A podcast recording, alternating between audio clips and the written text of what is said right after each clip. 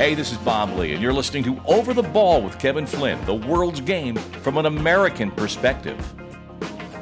Hello, everyone, and welcome to Over the Ball with Kevin Flynn. Joined as I am every week, the media executive Grayle Hallett, as well as the Over the Ball producer and Serie A specialist Sam Griswold. The podcast where each week we take on the uh, the world's game, but from an American perspective. How unique! Today on OTB, we check in with the good professor Steven Bank. He is the uh, professor, uh, law professor at UCLA. He's a, an expert on the intersection of sports law contracts and negotiations. So he's going to help us make sense of it all. And we're going to talk to the professor about the 59 page reply brief filed by U.S. Soccer to the Court of Appeals. Uh, and the good professor is going to tell us what it all means and what is next. Where is it? Will this case ever end? So, guys, uh, you know, we know. I mean, look, I've I've been on this for a while, but it appears that the women have given their best shot in what I can only describe as a, a, a disinformation campaign. But maybe I'm wrong. Maybe the professor will set me straight. Um, but uh, one thing we talk about with the professor is the uh, the money from the top down. Uh, the grassroots level uh, gets their money from the top, and so it's it's the body whole here that we're sort of dealing with with soccer. So I'm currently in Connecticut. I'm on the road touring with my new one man play, Fear of Heights, in Connecticut this week, uh, where I grew up performing at the Drama Works Theater in Old Saybrook, Connecticut. So come on out if uh, you're around. but guys, really funny. A bunch of my high school friends, and then a bunch of girls that I knew in high school that I haven't seen in you know 30 years. They came to the show the other night, and then after the show, we go to this kind of dive bar, and uh, the, the women all get drunk, all of them. And it's a school night. It's a Wednesday, and I'm like, "Oh my god!" I'm suddenly back in high school babysitting. I'm like, "What is going on?" So the one girl goes, "Are you you okay to drive?" She goes, "Oh yeah, yeah, I'm fine. I'm fine." So five girls pile into the car. She backs up hits the only other car in the parking lot. I'm like, oh my goodness.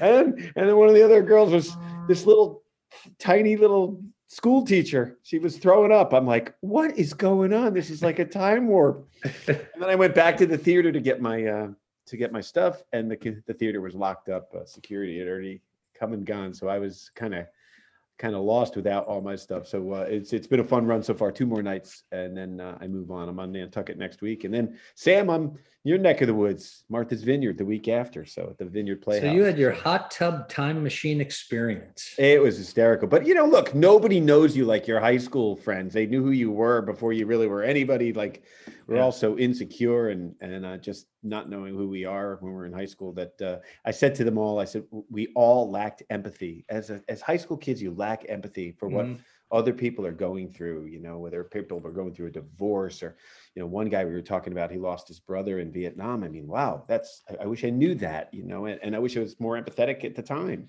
because uh, that's certainly something that you were, you were too worried about your mullet, Flink. My mullet and my soccer, uh, my soccer and basketball career. I, I, was, as a basketball player, just, you know, just waiting to, you know, become six two like my father. And I just never got past five nine. I'm like, when's it going to happen? Now, now, now, now.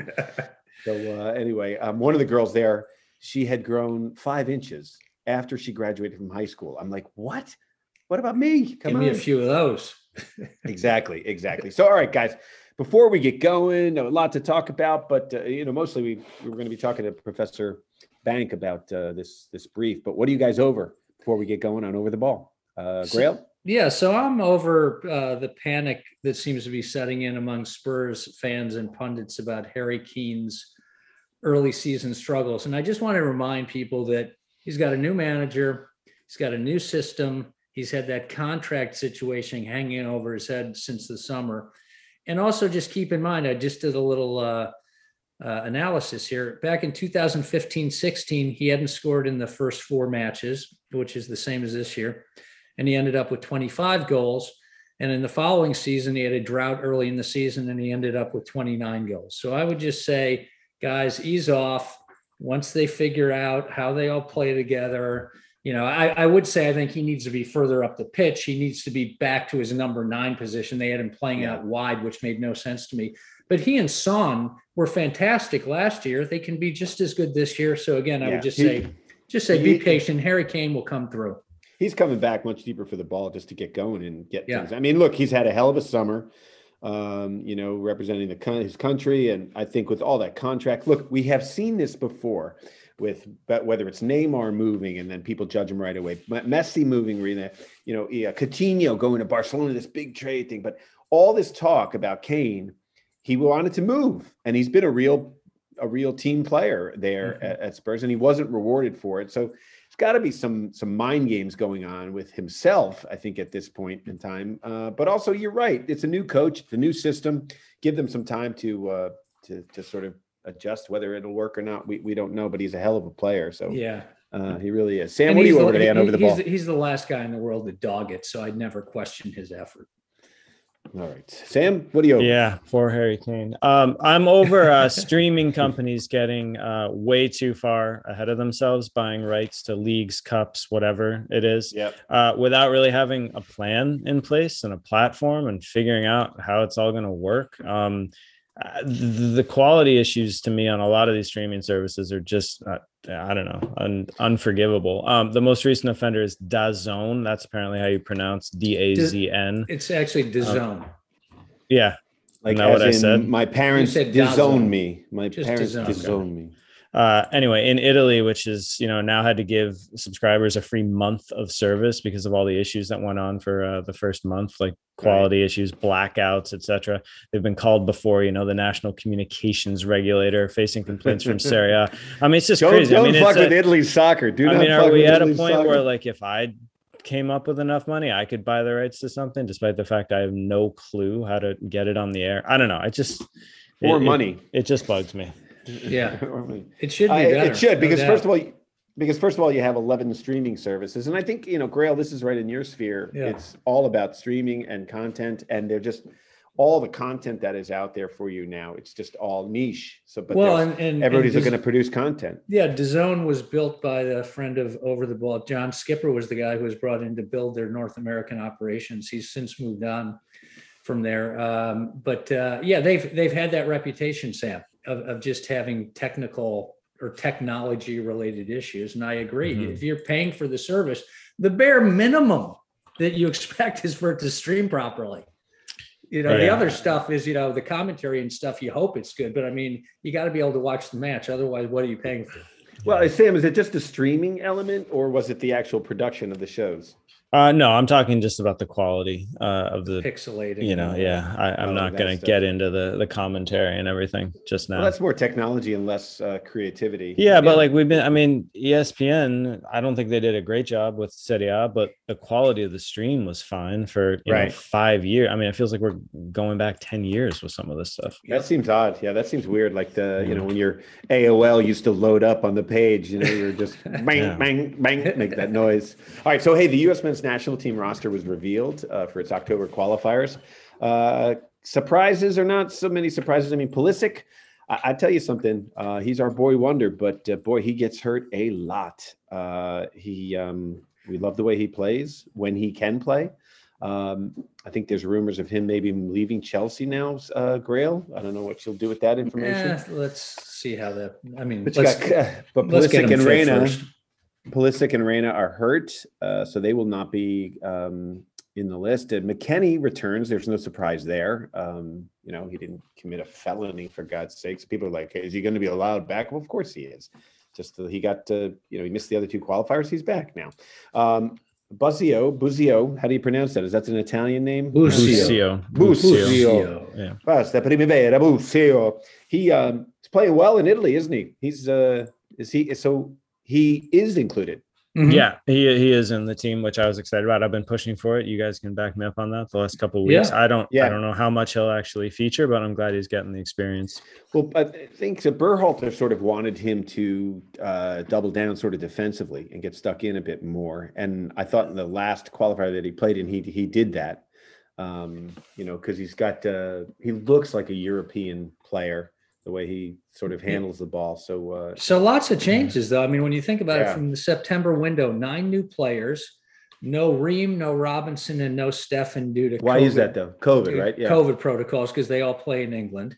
Um, so that Zardy, means sorry to interrupt. So that means yeah. um, that they wouldn't even have Pulisic anyway, right? Yeah.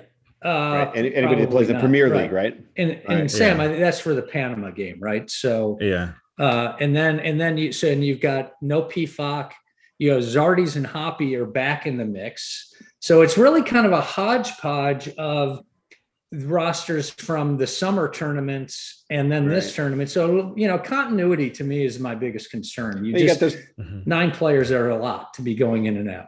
and Sargent didn't make the cut, which did not No. surprise me at all. He'd been given a bunch of chances and just did not. Or De La. Fuente didn't make the cut. Well, the De La Fuente is playing pretty well. I, I was Yeah. surprised at that one, but with Sargent, I think it's it's he just plays too slow, too sluggish. It, it just didn't happen. I'm pulling for the kid. I really Mm-hmm. am. Uh, we need a player who can play with his back to the net, and he seems to have that. But at this at that level, I just do not think he has it as, as so far. I mean, whether he develops as a player uh, playing in the Premier League, I don't know. You have to. It's either uh, And I and I hope Pepe is automatic to start at number nine. I'm not saying he's got to start all three games, but coming off that last match, to me, he's earned the right to be the starting number nine in this in the Jamaica game. Right, and I don't think Steffen is the starting keeper either. I think you know based on performances, and you know, look, uh, it's almost the uh, what is it, the Lou Gehrig thing, where you, you Yeah. basically yeah, who did he replace, and then that was it. He, the guy was hurt. Wally. Pipp. Willie Pep, and you know, a great Wally player, Pipp. and then all of a sudden he just took his place. And you have to, uh, even you know, all of us know when you're playing and you're on the roster and you're starting eleven, uh, if you get hurt, you're you're off, and everybody feels bad for you. But you got to rehab, you got to get back in, and Yeah. you got to win your position over again. And Steffen um, has uh, had some problems. I, So- I saw Berhalter interviewed on the Champions League post game show on Wednesday. It was a really good interview. Thierry Henry was on the show and uh, Carragher and Schmeichel. And actually, he was, uh, I thought he, he just get, did a very good explanation of just the fact that this is going to be very fluid. And just because a Pefok didn't get called in this time into this window, it does not mean that he won't be called into the next window. And again, I think he's just going to be juggling a lot of different players. Well, I think, look, this is again, this is a one percenter elitist problems. We actually have a little bit of depth this time. Yeah, which is uh, great. with what we have, and so, you know, that's the biggest part of coaching is to sort of say, uh, you know, you know it from Sam from Italy, like all these this dearth of great players. Who do you pick? Who's peaking at the right time? Mm-hmm. Well, Who's- dearth, who's dearth means dearth, Dearth, means lack. Oh, So the wide dearth, mean the wide Yeah. lack of earth. How did I use that? Maybe I was saying earth, but The uh, breath, wide, uh, wide you're trying to breath. That's what I was going for. Breath. Okay. In fact, I'm reading that book right now, Breath. It's uh, the New York Times bestseller. It talks about breathing. Pretty. Go go get Well, it. boys. breath with a D, but yeah, Yeah, you're getting breath. there. You're getting DT. there. Yeah. I think. Well, I tell you, we got the professor coming. We're gonna have to have a so- yeah. separate, Holy shit. separate Yeah. podcast for this. So uh, just before we get to that, there are three players on the roster from England. Zach Steffen is on the roster, as is Tim Ream and Anthony Robinson. So clearly, there's not a blanket, you know, ban on players from England for this uh, for these qualifiers. They cannot go to Panama, is Okay. my understanding. So specifically, right? so Specific- maybe that played into the balance, but I would have to think that had Pulisic been healthy, he would have been Oh, in yeah. the team. Okay. no Yeah, doubt. you want to make that. Yeah. And Panama's got the back up against the wall. Uh, they really do. So it's going to be a tough game down there. It really will be. They'll pull out all stops. I mean, Yeah. uh, So next, so next week we've got you know we've got uh, Jamaica, Panama, and what's the third game that I'm missing there? Um, Jamaica is the first. Costa Rica. never ask a question that you don't know. the Yeah. answer. No, thank you. No, I well, I was I was hoping you guys would uh, provide a just provide just use the wrong word and Sam will jump Yeah, in. That's what. yeah. Um, all right, uh, guys. So let's move to Champions League. Uh, Messi gets his first goal, and it was a nice one, boys. Did you guys see it? What a great give, a great one too with uh, Mbappe, Yeah. um, and just curl. It, it was so funny. It was you could you know Ederson's in goal for Man City, and the shot was so good that Ederson he just like flinched for a minute and then just realized I'm not getting that. It was it was just incredible. Well, Messi, How- was the guy was all over him, and he was Yeah. actually off balance, and it was just an amazing. Just shot. curled it, didn't overkick it. So PSG wins two 0 over Man City. Uh, so uh, so that's a, a big win for them. PSG, man. Yeah, I'm still not sold on the the big three yet. You know, we talked a lot. That's too early. You know, to go Yeah, back to your so- Kane argument, you're contradicting yourself. Right. So no, no, no. So. Messi, Neymar, Suarez. Mhm. that really worked at Barca, but it took a while. But you had Suarez, who was a just a incredible goal scorer, and with Yeah. with with Neymar and Mbappe, you have two guys that really aren't. To me, they're great players, but they're not great goal scorers necessarily. So it's just a different dynamic, and it's going to take a while for them to learn how to all play together. But uh, right. some glimpses of it.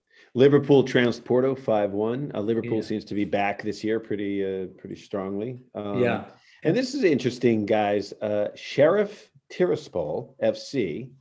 Um, should we pronounce that in the proper Russian? Um, not sure Sheriff? say the name. FC from Transnistria. Transnistria, Transnistria, Transnistria. yes, Oh my God. Uh, part of uh, Mo- Moldova. Moldova. Oh my God. Well, they stunned Real Madrid 2 this is like a word salad for You know- that you don't want. Oh, exactly. But then you, you know, this is my whole uh, Sebastian Salazar argument. Should I say it? Should I say it in Moldavian Yeah, uh, accent, and uh, then the Spanish Bernabéu, and then uh, you know every accent that the team is playing. So let's see when Champions League comes around if you pronounce every name properly in the proper language. Uh, so anyway, uh, they beat Real Madrid, which is uh, is a big one. But I guess I was looking at this fun fact. It's backed by Sheriff, a company funded or founded by two former Soviet police officers. I mean, it's just it it just sounds corrupt. I, I don't Oh know what else God. to say. And guys, uh, Jesse Marsch at Leipzig uh, and Club. Brugge, two one. Um, after scoring five in the in uh, the take in the lead up to that, but um, boy, they lost. For Marsch, it's it's the team's fifth defeat in nine matches. Huge letdown after beating Hertha Berlin six 0 over the weekend. So there are rumblings that the players aren't happy. Tell me where a player is happy. I, I don't know, guys. I mean, Sam, what do you? I know you're a big Jesse Marsch fan, so I'm just curious what We're all you're, Jesse what you're Marsch hearing. Well, I have to be honest here. I am a Jesse Marsch fan. I mean, I really want it to work out. That said, I have not watched a single Leipzig game all season, so I've not really been Yeah. putting, you know, my money where my mouth is. But um, I, I- yeah, I don't know. I mean, I think it's a good thing that he's sort of part of this Red Bull system. You know, this Mhm. structure. He's not a, a completely outside hire. You know, he's been on this track for a really long time, so I think he'll he'll be given a lot of opportunity and time to you know turn it around and i think he can uh you know i don't think the champions league is the be all and the end all anyway i think where he finishes in the league will be the ultimate deciding point i don't think you know leipzig this year considering the players they lost were really supposed to be that competitive in the champions league so but yeah i don't know i i'm trying to get a a sort of feel for how much people are following this whole story and how much they care about it. I mean, have you guys watched any? Well, Leipzig look. I, yes, Good. yeah. I mean, Okay. You know, no, and I, I was just going to say that I, I don't think I, I hear what you're saying about Champions League, but if they got bounced in the group stage, I do not think that would be a good thing for him. I think that would just ratchet up the pressure in a huge way. And again, he's just But he's but in a he's got- group with PSG and Man City. I mean, he's like, can hardly be expected to qualify. well, Right. They I put in a good showing or at least, I guess. Exactly. Exactly. And you know, so uh, you know, I, I see you're talking about not being able to see the games all the time or not watching the games, Sam. I think it it seems to me, and Grayle, this sort of speaks to your sphere of influence. It it, uh, it seems like the Premier League. I wanted Messi to come to the Premier League as well as Ronaldo because I wanted to watch those guys play, and it seems like Premier League is more destination viewing. There's a big, you know, pregame show. You know when the games are on, and it seems like with some of the other stuff uh, some of the other games, Serie A, which I know you watch, Sam, and uh, Bundesliga. Uh, you, have to kind of search around for it a little bit more. So I, I don't think that. I think if Jesse Marsch was coaching in the Premier League, this country would cover it a lot more. It'd be a lot more Mhm. high profile. Mhm. Although the Bundesliga is on ESPN now, right? I'm So, just I saying mean- destination viewing. yeah. Like I don't know, it just doesn't seem like. Well, there's just uh, a lot. I mean, the, the issue is look, I mean, we deal with this every week preparing for the show. There is just a lot of stuff going on. So, you know, to go off on a tangent here, that's the idea of a World Cup every two years. I'm like, please, no, we've already got too much to deal with. Right, We right, can't deal with a World Cup every two years, for God's sakes. Hey guys, so speaking of Premier League, and we'll sort of get get uh, through here so we can get Professor Bank on because he's really got some interesting stuff to say about this whole brief and about a whole bunch of other things. But one thing that surprised me, guys, with the Premier League is uh, James Rodriguez or James Rodriguez or James Rodriguez, uh, Thomas. James on of pita bread. Um, he uh, he's on the move, man. I think he's going to like to the Middle East somewhere. He went out. It was like the it was like the Baltimore Colts leaving Baltimore in the dead of night. He went out. You know, he was brought in by Ancelotti. Ancelotti loved him. He loved Ancelotti. He had a great year for Everton last year. And then we were talking about this with like coaching changes and what it can mean for a player like McKennie at Juve Yeah. and how that's affecting him. I mean, it just didn't work. And and Benitez and Rodriguez had a situation going back to Real Madrid. So it was like the writing was on the wall. But talk about a guy who was just in 2014 was like one of the great players in the World Cup. Yeah. And now he's going to play in Qatar. And I'm like, wow. Too early for him to go there. I'm surprised he yeah. didn't wind up somewhere else. I know that money. I know they were trying to, you know, unload his salary, which was like I think two hundred thousand euros a week or something. So uh, that was part of it, uh, an austerity. He was the highest paid player on Everton. Yeah. Right. Right. So uh, all right. So speaking of changes, also MLS here, FC Cincinnati coached uh, head coach uh, Jaap Stam. How do you say it? Jaap. Yep. Jaap. Jaap. Jaap Stam. Jaap Stam. Stam. The third coach. Jaap Stam. Third coach fired in the club's three-year history, so they can't keep can't keep anybody. I love Cincinnati. It's a great town. I used to do stand up there all the time. Um, but got a uh, brand new stadium. You know, they've got all this promise around it. It's one of the new franchises, and they just they just can't seem to get it right at the moment. They're so, you know, they're like 17 points below the playoff picture. So I mean, yeah. for MLS, that's got to be a real concern. I mean, when you you know, when you pick a city and they build a stadium and you do all that, and now you've gone through three coaches in three seasons, it's just they got to get it. They got to get back on track somebody's got to lose, I guess. The assistant yeah. coach Tyrone Marshall now serving as the um, interim coach, and you know Stam had a great career at Ajax and um, you know uh, Man United, at Milan, Lazio. I don't know. I guess he couldn't keep a job as a player either. He played, great, great played. players often don't make great coaches, as we all know. Right. Mm-hmm. So okay, guys. So um, let's uh, let's take a break here, and when we come back, we're going to be talking to Professor Steven Banks. So stick around. You're listening to Over the Ball. All right, our guest today on Over the Ball is a professor of law uh, at the UCLA School of Law, my old job, of course, before uh, I started the podcast. Professor Bank is an expert on soccer law and really the intersection of sports and business. He explores these issues uh, in his course uh, on uh, international and comparative sports law, as well as uh, his perspective seminar on law, lawyering, and the beautiful game. Now, that's one class, guys, that I would definitely not fall asleep uh, asleep at. He he's the man we turn to with our soccer legal questions, uh, and there seems to be more and more legal questions coming up, uh, Professor. I don't know if it's a sign of progress in the world of soccer, but uh, suddenly there's money involved, and when there's money involved, lawyers suddenly show up. So uh, please help us make sense uh, of it all. You know, Professor, we have. Um, well, first of all, welcome, welcome to the show. How are you? Good, good. Thanks for having me. Yeah, so you know, last Wednesday there was a 59-page reply brief uh, that was uh, dropped, and have you had a chance to, to look at it or, or, or read about it or or anything? Do you have any comments on it? Sure, sure. Yeah, I, I uh, uh, took a look at it. It's um, so you have to understand the posture of the case. The case uh, at the district court, the the the judge decided uh, granted summary judgment to U.S. Soccer on the case. So what that means is that even uh, resolving all um, material issues, genuine issues of material fact in in uh, the the best light for the plaintiffs, the case still comes out the other way. And the reason the court did that is because, uh, according to the judge, the uh, women's national team players had not established the prima facie case, right, on the face of it, that uh, they had been discriminated against or had been um, given unequal pay because when you when you compute the actual amount they received um, by um, at least two metrics, the um, just in general or or by game, uh, the women received more than the men over the period of the lawsuit, and so they wow. their prima facie case. Right, that's what the judge decided.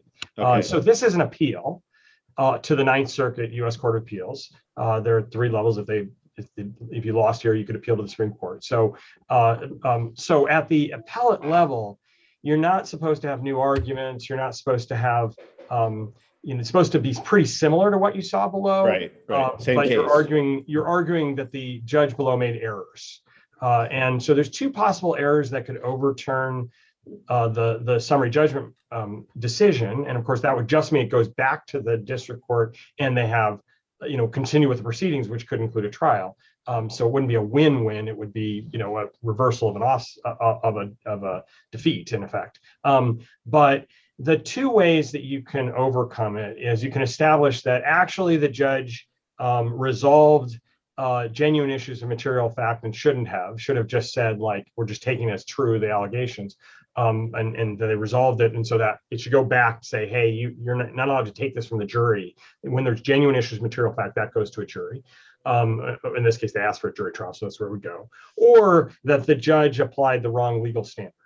now, the problem with the first um, issue, the whether the judge resolved genuine issues of material fact, and it shouldn't have, uh, is that the, there's not a lot of fact issues here. It's not that the um, women's national team and the men's national team are disputing you know how much was actually paid like you know that there was some slush fund given to the men or there was or you know some um, uh, the, the U.S. soccer claims it paid money that didn't get there. There's nothing. There's not a dispute like that. There's there's the, the one of the arguments is that the they didn't allow the experts. You know, they, you bring in experts to testify. That the expert, you know, testified differently. The U.S. soccer said uh, um, there's not it wasn't wasn't unequal, and the um, uh, women's national team said it was unequal. The experts.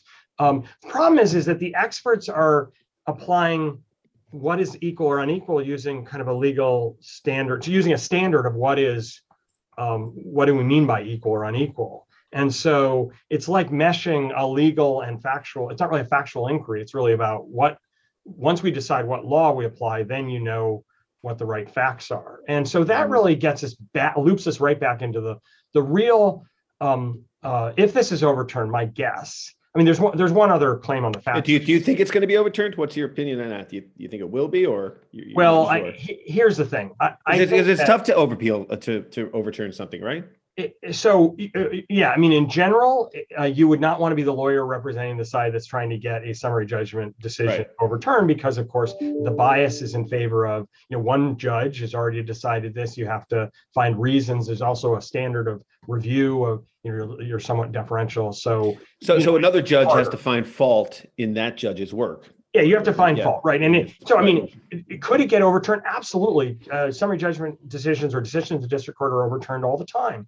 Uh, um, so it's not impossible by any stretch. Um, but it is, uh, you know, you'd rather be the winning side than the losing right. side, you know, trying to do this. The the um, some judges in the appellate court are more likely to overturn uh, because they have a preference for, um, uh, you know, letting juries decide things. Uh, they have, um, be, or because they, um, you know, they're uh, concerned about the optics of summary judgment motion. So they're going to look kind of closely at this. Like you took this away from the jury, you know.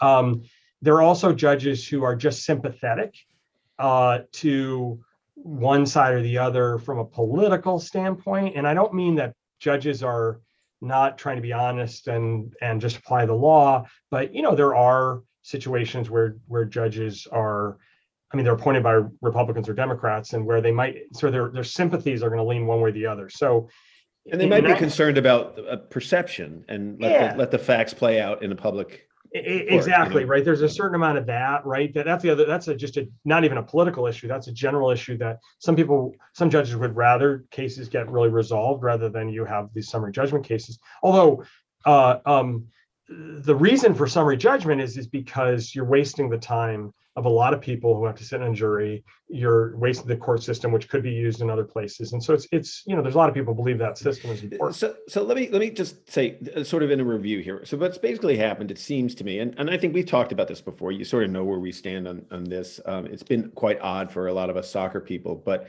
it seems like they really tried to push the court of public opinion in their favor to sort of the, weight of the Me Too movement and everything else to sort of really power something through, which is one court, is the court of public opinion. The other court is the actual court where you go and really feelings of being slighted or uh, mismanagement or whatever it is um, really doesn't come to fruition. It's really just the facts. So they're going to look at the raw numbers here and decide if the women have a case. Yes? Yeah, I, I, think what they're going to do is I think this case is going to be decided on the legal standard, the legal issue. The mm-hmm. question is, um, what is the metric by which you measure right. equal pay? But what what is equality for pay? It's in the statute. It's the rate of pay must be equal. So typically we think about rate of pay as like per hour or for uh, you know per game or training game per per um, sale if you're a salesman um, per uh, um, or for a sa- salaried person, it would be, you know, for showing up for work, right? So everybody has this kind of the same job. So you have to, because that's what equal pay is about, uh, comparing similar jobs, they should get paid the same. The issue here is uh, the, the the the women's argument is is that the rate of pay of games um, was not appropriate, even though ironically the women argued for games until they realized they were losing, they would lose on the games per games standard. So, because um, originally it was just total compensation was, you know, was actually women got paid more. They said, well, that that we would have to work harder for that. Okay, well then do it by by games. Turns out you don't have to work harder. You actually got it more per game. So now they're they're arguing for um, that should be performance and performance based on wins. Um, uh, would be you know one way of doing it. And of course uh, the women were more successful over this period than the men. As they play thailand and haiti haiti. All right. You, you, know they don't they don't the women don't schedule the opponents. Us soccer does. So right right. I know i know. i'm just saying it's at the competition levels apples and oranges at this so, point, so that's interesting. uh, yeah. You know i think that there is um you know it's possible that a uh, that the ninth could come down on something like that it is it's actually somewhat difficult, though, be, in this case, because um, there are some aspects of the pay that have nothing to do with wins. The women's national team gets guaranteed salaries, uh, or they have a certain percentage of guaranteed salaries. That you get paid just for being available, right? You don't even have to show up. You could be not called into the team. You're right. still getting the guaranteed pay. You can and health insurance, right? And health insurance. Health insurance you could get cut from the team and you get severance pay, right? So there's a lot of pay that there's nothing going on for the men. So that is clearly not based on uh, the kind of um, uh, you know win or you win and you get paid. Right. So it, usually the cases where you have both salary and bonus, the issue is is that um, the women will say yes, we made more in total compensation, which is the standard the district court applied using the total, but uh, we had a lower salary and had to sell more in order to get the total more, and that's unfair, right? And so the women are kind of using that argument, saying, uh, yes, we had more total compensation, but that's because we won more. Um, we had to win a lot more to make up for the fact that the women's bonus is less than the men's bonus. That's um, that's the crux of the case. I think the the U.S. Soccer is responding and saying um, yes and no. Right? There are um, you know last year during the pandemic, the women um, got paid 100% more uh, than the men because they had guaranteed salaries that were continuing to be paid, and the men had no money. Uh, you know, no money was coming in. Uh, so they were, you know, so some in certain circumstances, the women are a ton better than the men. In other circumstances, the men are better than the women. In better circumstances than the women. That's hard to compare.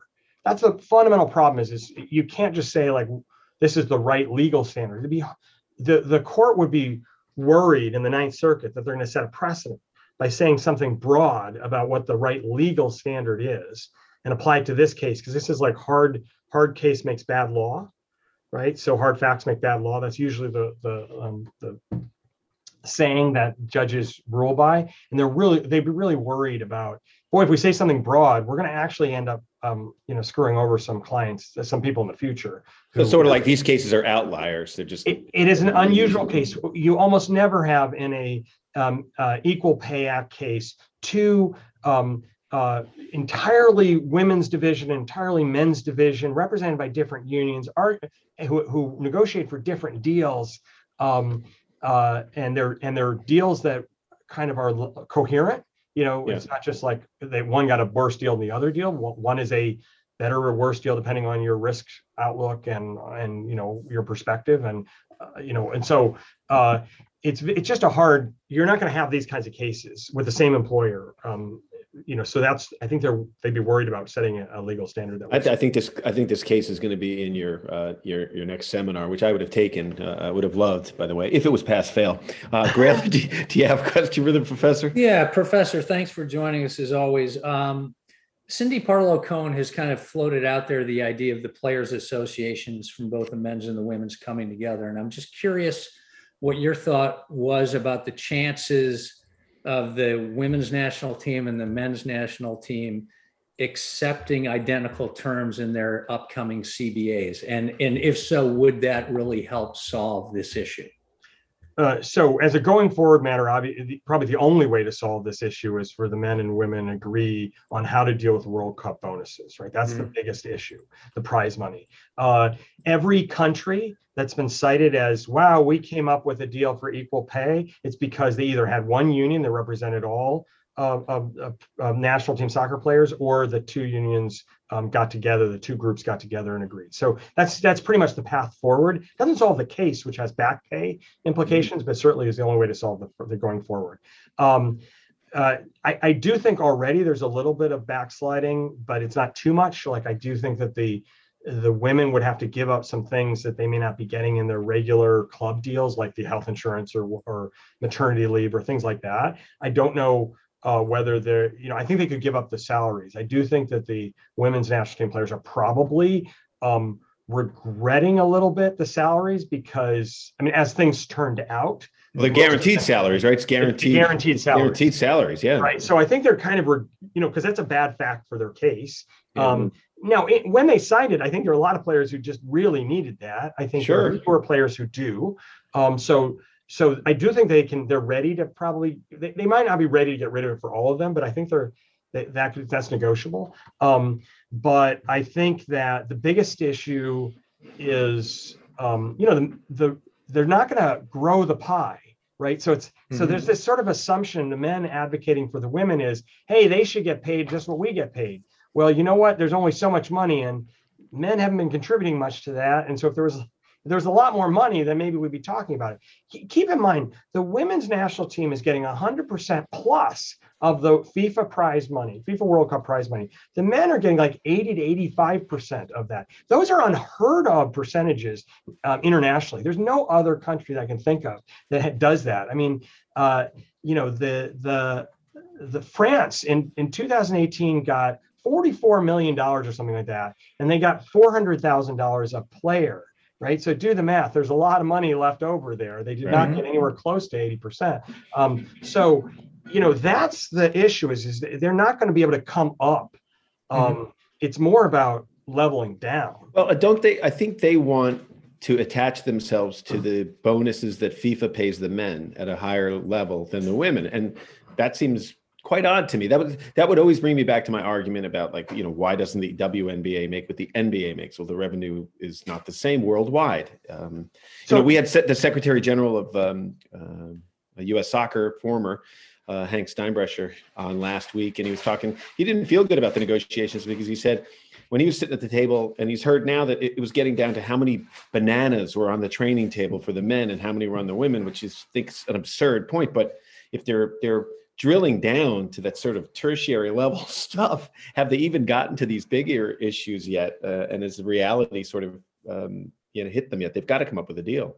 Yeah, it's clearly got the, the, the deal is not. I mean, you know what happens is is that the lawyers are sitting around and they've got nothing. Um, they got nothing from the from their clients, right? So they start talking about the things that they could actually talk. They have like authority to talk about. So you talk right. about bananas because nobody will let them talk about the big issues, right?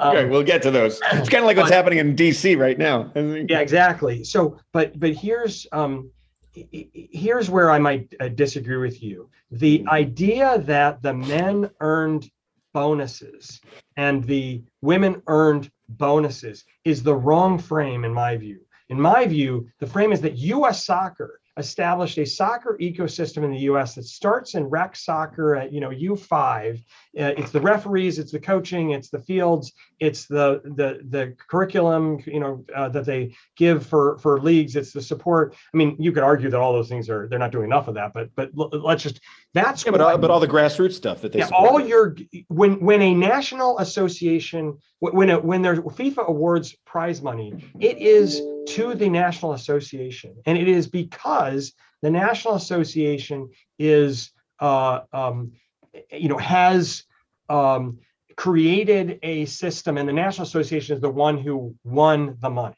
right? So there's nothing about the men or the women that earned the money. The the the association earned the money over a multi-decade operation right? right so they can divide that money up any way they please right you can negotiate so there's nothing that says other than the fact that it feels like hey the men were on the field or because you need incentive bonuses that they have to like give it all away or anything like that um, the bonuses are sort of a separate issue, what they decide to pay. So it really is US soccer that's decided we're going to give 100% to the women rather than, for example, giving more of that money to youth soccer or whatever, or give 85 or 80 or 85 percent to men. Which is unfortunate, you know, because a lot, uh, you know, a lot of these programs have been deficit financed for many years before uh, any prominence was reached by any of the national teams. Grayle, another question? Yeah. So, so just looking ahead, Professor, it seems like we're either marching towards the a three judge panel in the Ninth Circuit uh, reviewing the case, or there's always the possibility of a settlement. But is is a settlement just too difficult a term for the women to wrap their heads around? Because in the again, going back to Kevin's thing about the court of public opinion, will a settlement feel like a loss? So the the one positive for a settlement is they did settle the working condition claims, right? Mhm. Um, so it's not as Which if, we were all behind. I mean, that that was Yes. absurd that they should absolutely have the same, you know, travel and, and hotels and facilities. Exactly. So so you know, so it's not as if they aren't talking or that they are spiteful. You know, I mean, they clearly like where it was uh, in their interest, they settled it. So it's possible. Um, I I think that uh, the challenge will be if if they can get a really acceptable um, um, going forward solution, right? So they negotiate something between the two unions.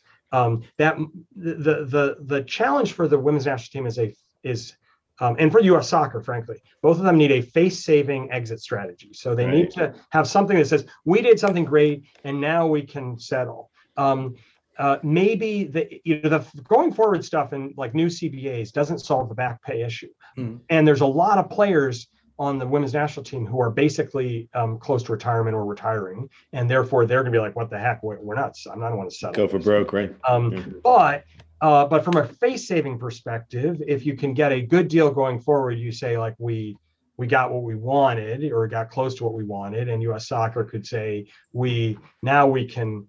Um, one of the advantages for U.S. Soccer, if they can solve it going forward, is is that you you have a quantifiable number, a back pay that you can now whittle down. Whereas if you don't know what the forward um, number is, then even if you could decide, well, we can find the money to pay the back pay, how are you paying the you know the future Mhm. pay? Go forward, right? an agreement. So you once you solve the forward, you can at least confine the the the potential damages to the number they're seeking, and then start to whittle that down. But All right. it's Just, just a quick follow-up though. Don't you think though that at some point you- the, the women's national team is going to have to do a public reset and say what we're actually talking about is equitable pay?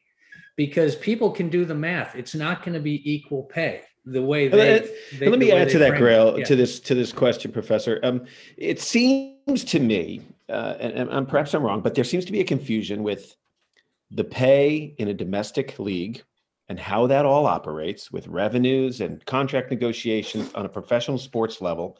And now you're, but now you're talking on a national team level, which is a, a group that, you know, like you said, goes all the way to the grassroots. The money is divided up in many different ways. So it seems like they're kind of mashing the two arguments together. It's almost like a, I feel like it's a LeBron James contract negotiation with a, an agent, you know, but and, but he's looking at revenue from owners and what they have, and, and he wants his money, and I understand that, but it seems different with a national team.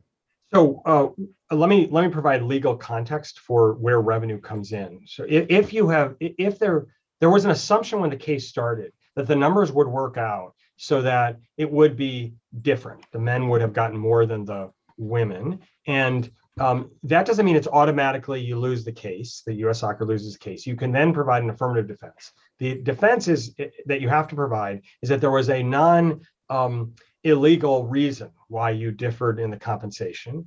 Um, you know, so and the reason would be um, that uh, one of the reasons would be revenue, right? So there's a lot of this discovery in this case was all about revenue. They just never got to revenue because the the judge decided the case on the basis of uh, the you know the you didn't meet the prima facie standard. But Right. that's why the revenue comes up. I actually think U.S. Soccer's response in the uh, in the in the response brief is kind of disingenuous. They're like, oh, how can you you know revenue means a lot of different things, and you know because I think there's there's probably once you get to revenue, there's probably arguments that U.S. Soccer did not adequately market the women's national team, or you know didn't devote the same resources to um, to deals for them, and so it gets very sticky. It's also challenging because the deals are bundled. So some of the media Right. deals are are men's and women's together, and it's hard to disaggregate them. All right. Uh, all right. So well, let's move on. Uh, Yeah. Grayle, I know you wanted to, Yeah. to tackle NW. Well, yeah, just shifting gears and it's un, it's uncanny how every time we have you on, Professor, something else like blows up within ten hours of your appearance. You're a jinx bank. You know, it's, it's, it's uncanny. I, I think he's actually pulling the strings out there. exactly. So yeah, just N- NWSL. I mean, my goodness, in the last 24 hours, this I don't want to call it a scandal yet because it might be overly dramatic, but I'm just uh, curious what your thoughts are about the impact of these allegations, coaches being fired, and where NWSL goes from here legally. Yeah, if this were an NCAA school, it would be, you know, the loss of institutional control kind of, um, you know, death penalty uh, situation. Oh, as they clearly have had, you know, a, a, a pattern. It's not just like a couple coaches. It's now they're talking about over a period of years where they have, you know, disregarded some of this stuff. I think that, you know, NWSL, one of the issues, one of the reasons why you create a single entity league is because you can avoid some of the lawsuits relating to antitrust lawsuits about keeping player compensation a certain level Right. because you're one unit. But one of the disadvantages potentially of, of uh, single entity is, is boy, you should have more control over your, you know, coaches and hiring and things like that Properties. Yeah. and uh, you know this looks like they um, they didn't exercise that probably uh, um, you know so uh, pr- probably they the the, ra- the right answer is deeper than that which is that the individual investor operators um, control the coaches. They hire them they fire them they're not actually employees of the league and so it's more of like a normal league but nevertheless you you know doesn't look like nwsl did much. It doesn't look like they have one of the problems of not having a union is they didn't have a grievance procedure.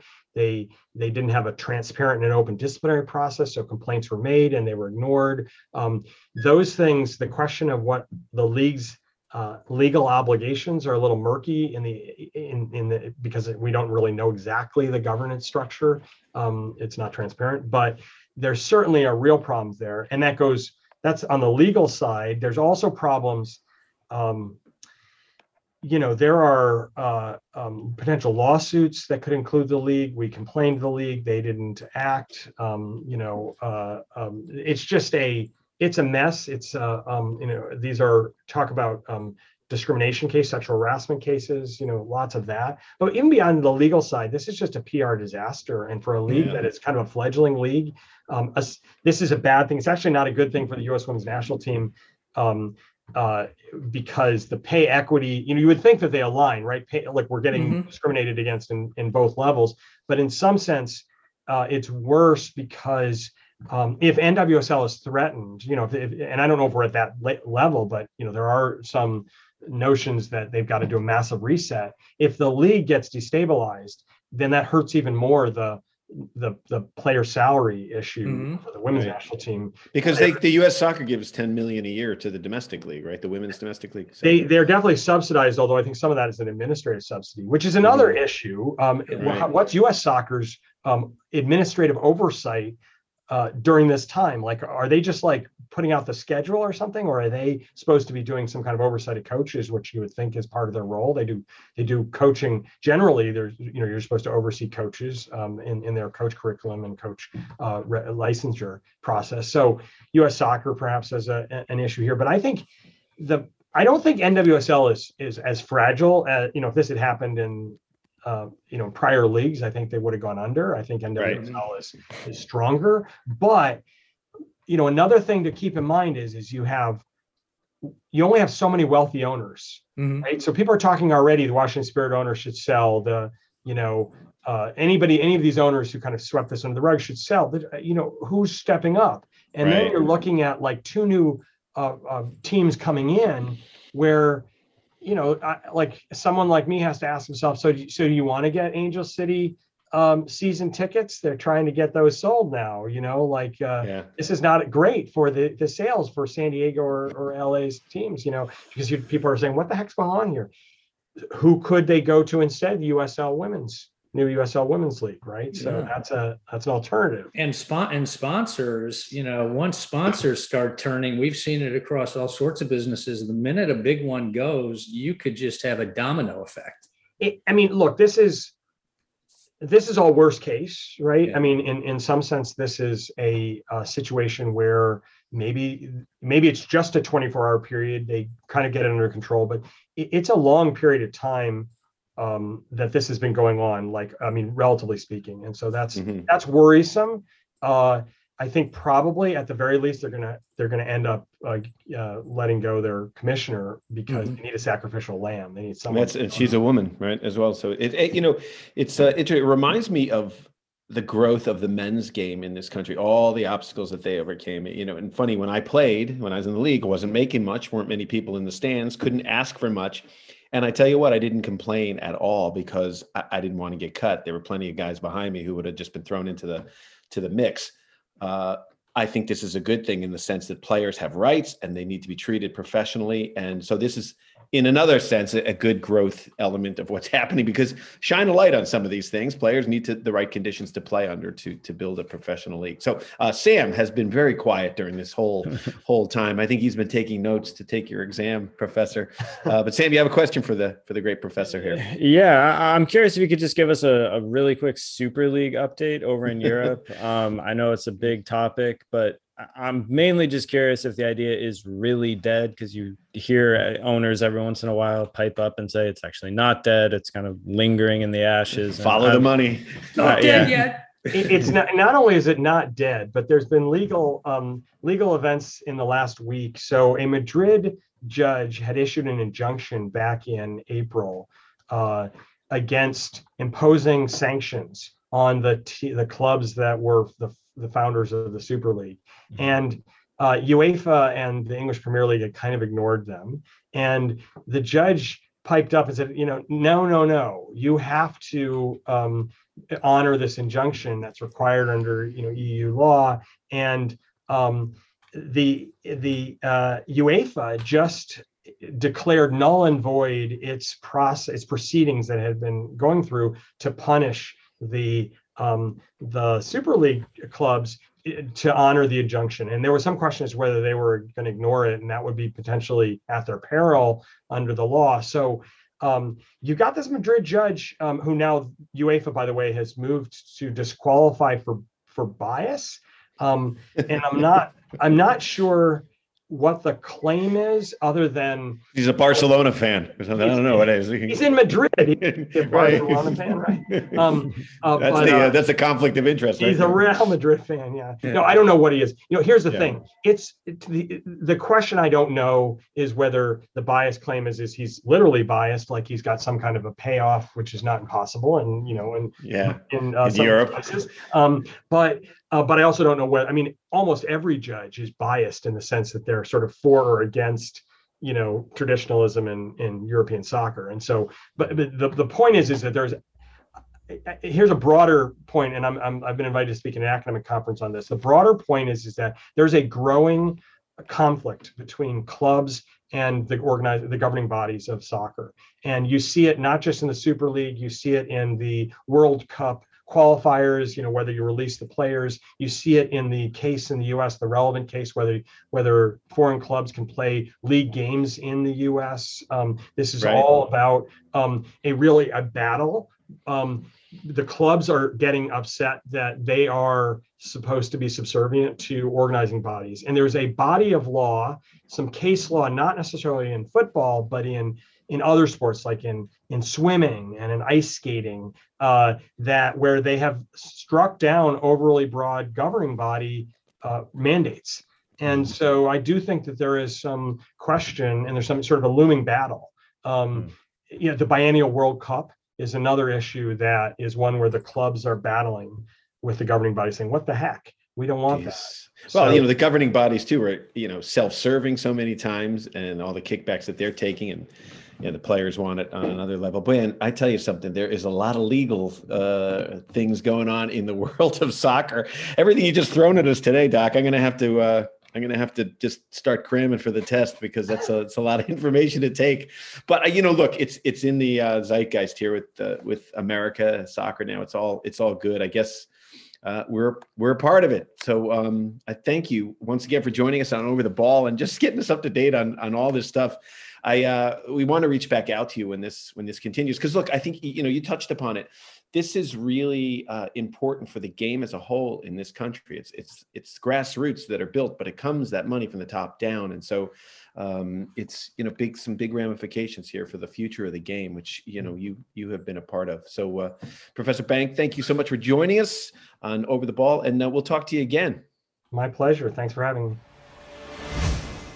All right, guys. Always great to talk to Professor Bank. Uh, wouldn't you love to have had a professor like him in college, guys? Oh my God, he, yeah. he, I would have been far smarter. I think they should reach out to him for a little eh, because he's so like balanced and just you know I, I, tell you it's so hard as a soccer player to sort of you know so many people especially sam you're younger but Grayle and i like growing up just the stuff that's thrown at you because you're a soccer person unsupported in so many ways how we've had a fight for so long to to build this game up in this country and then it just always breaks my heart when you see that we're, we're sort of you know i've seen the enemy and it is it is us kind of thing yeah. we're going at each other it's sort of terrible uh, and no balanced. And again, I think, and I didn't bring it up with the professor because I've, I've said it before.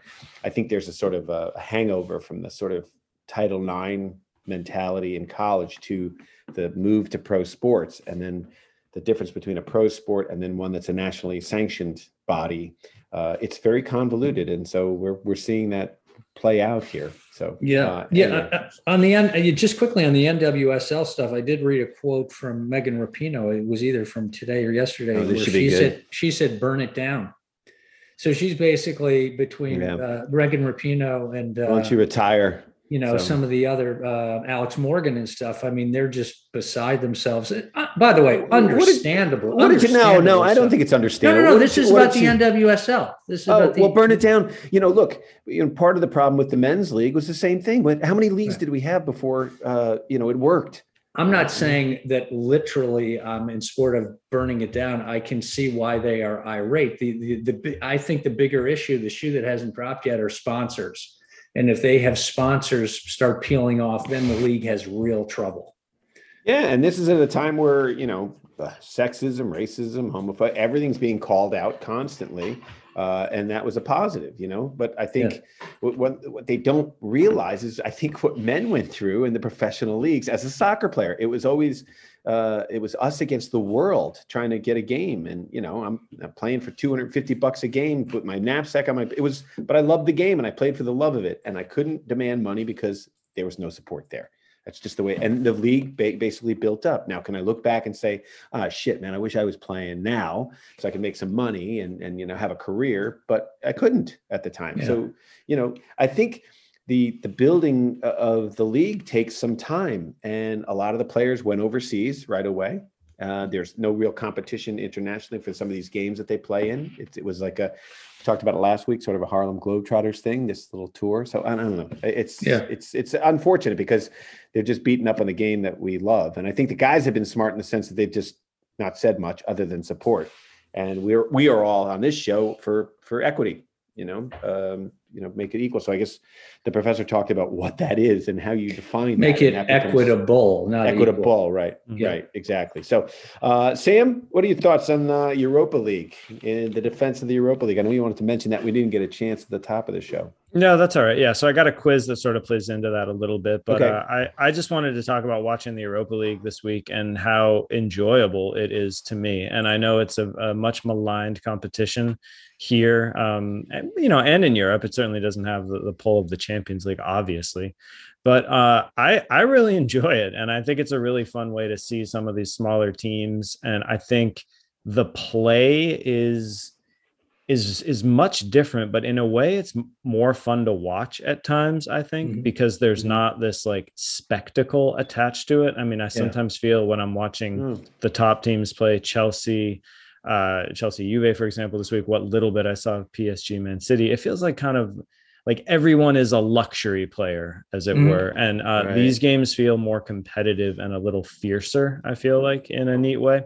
And yeah. I also like, you know, because uh, everyone, a lot of people complain about how homogenous the Champions League has become uh, in terms of who advances from the group stage, et cetera. It's the same like eight or 10 teams every year.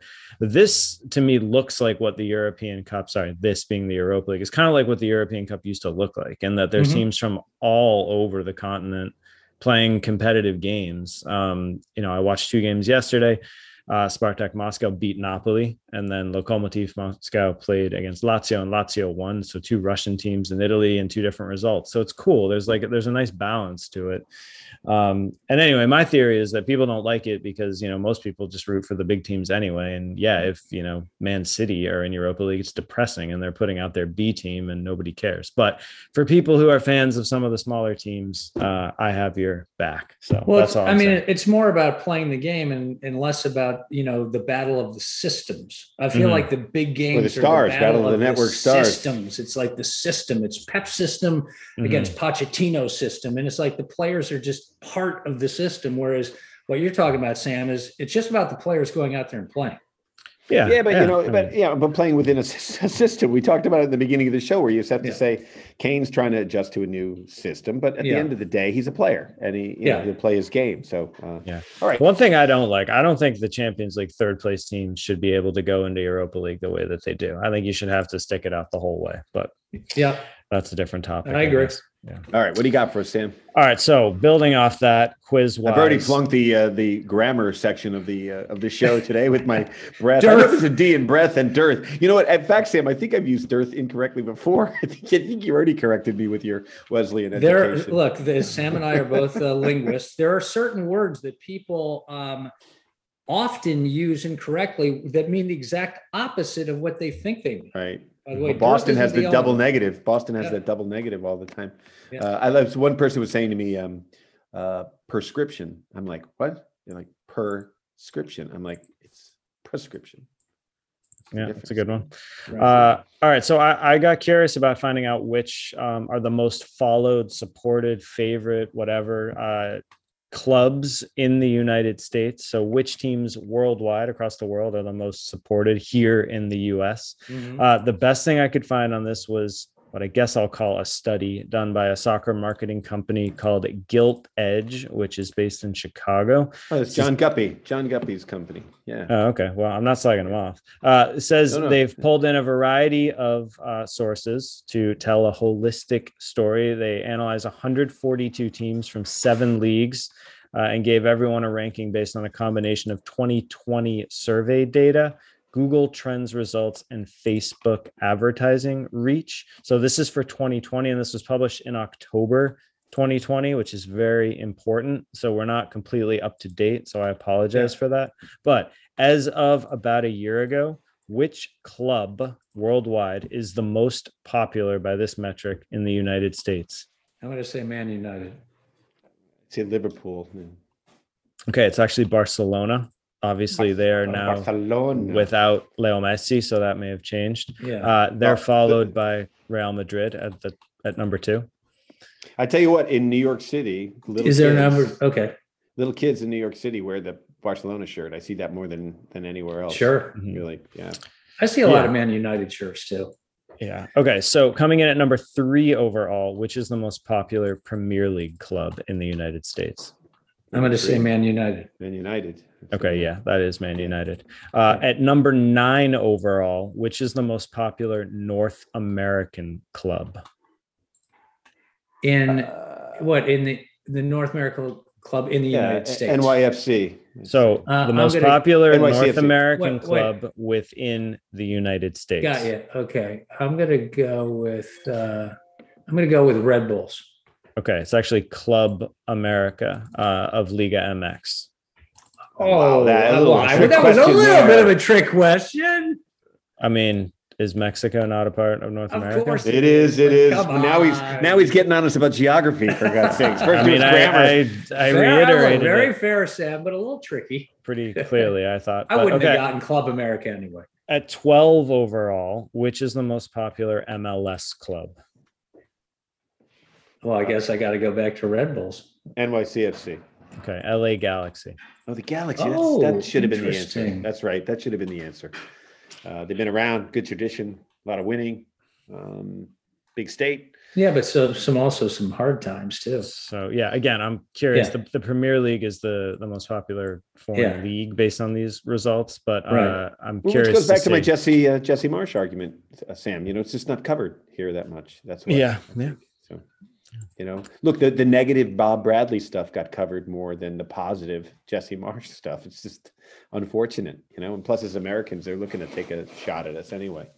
Yeah. So, all right, I digress. Go So ahead, we got Zach. Liverpool, Man That's City it, this yeah. weekend.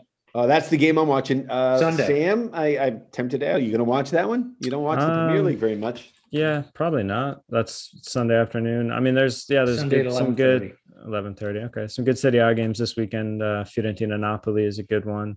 Um, Atalanta-Milan should be good if uh, people want Alright. to check those out on uh, Paramount Plus. All right. Uh, well, this is the hard part about being on the road. All my streaming services, and uh, you got to. I don't know. It's a little difficult. If I forget my computer at a pub, that's the problem. I won't be able to Oh, and it. by the way, I would just I'm going to lay down a prediction by the next OTB next Thursday. I think Ronald Koeman is gone from Barcelona, Wow, you've heard it here, folks. You heard it here and, and, first. and, and the leading contenders are either Roberto Martinez or uh, Xavi Hernandez. Those are the two leading Wow. candidates for the job. But Martinez would have to leave the Belgian national team, obviously. But Yeah, good stuff, man. That will have a show on that alone. So, uh, Yeah. all right, guys, that's all the time we have today on Over the Ball. I'd like to thank our guest, the good professor, Steven Bank, uh, for Sam Griswold and Grayle Howlett. I'm Kevin Flynn, and we'll talk to you next time on OTB.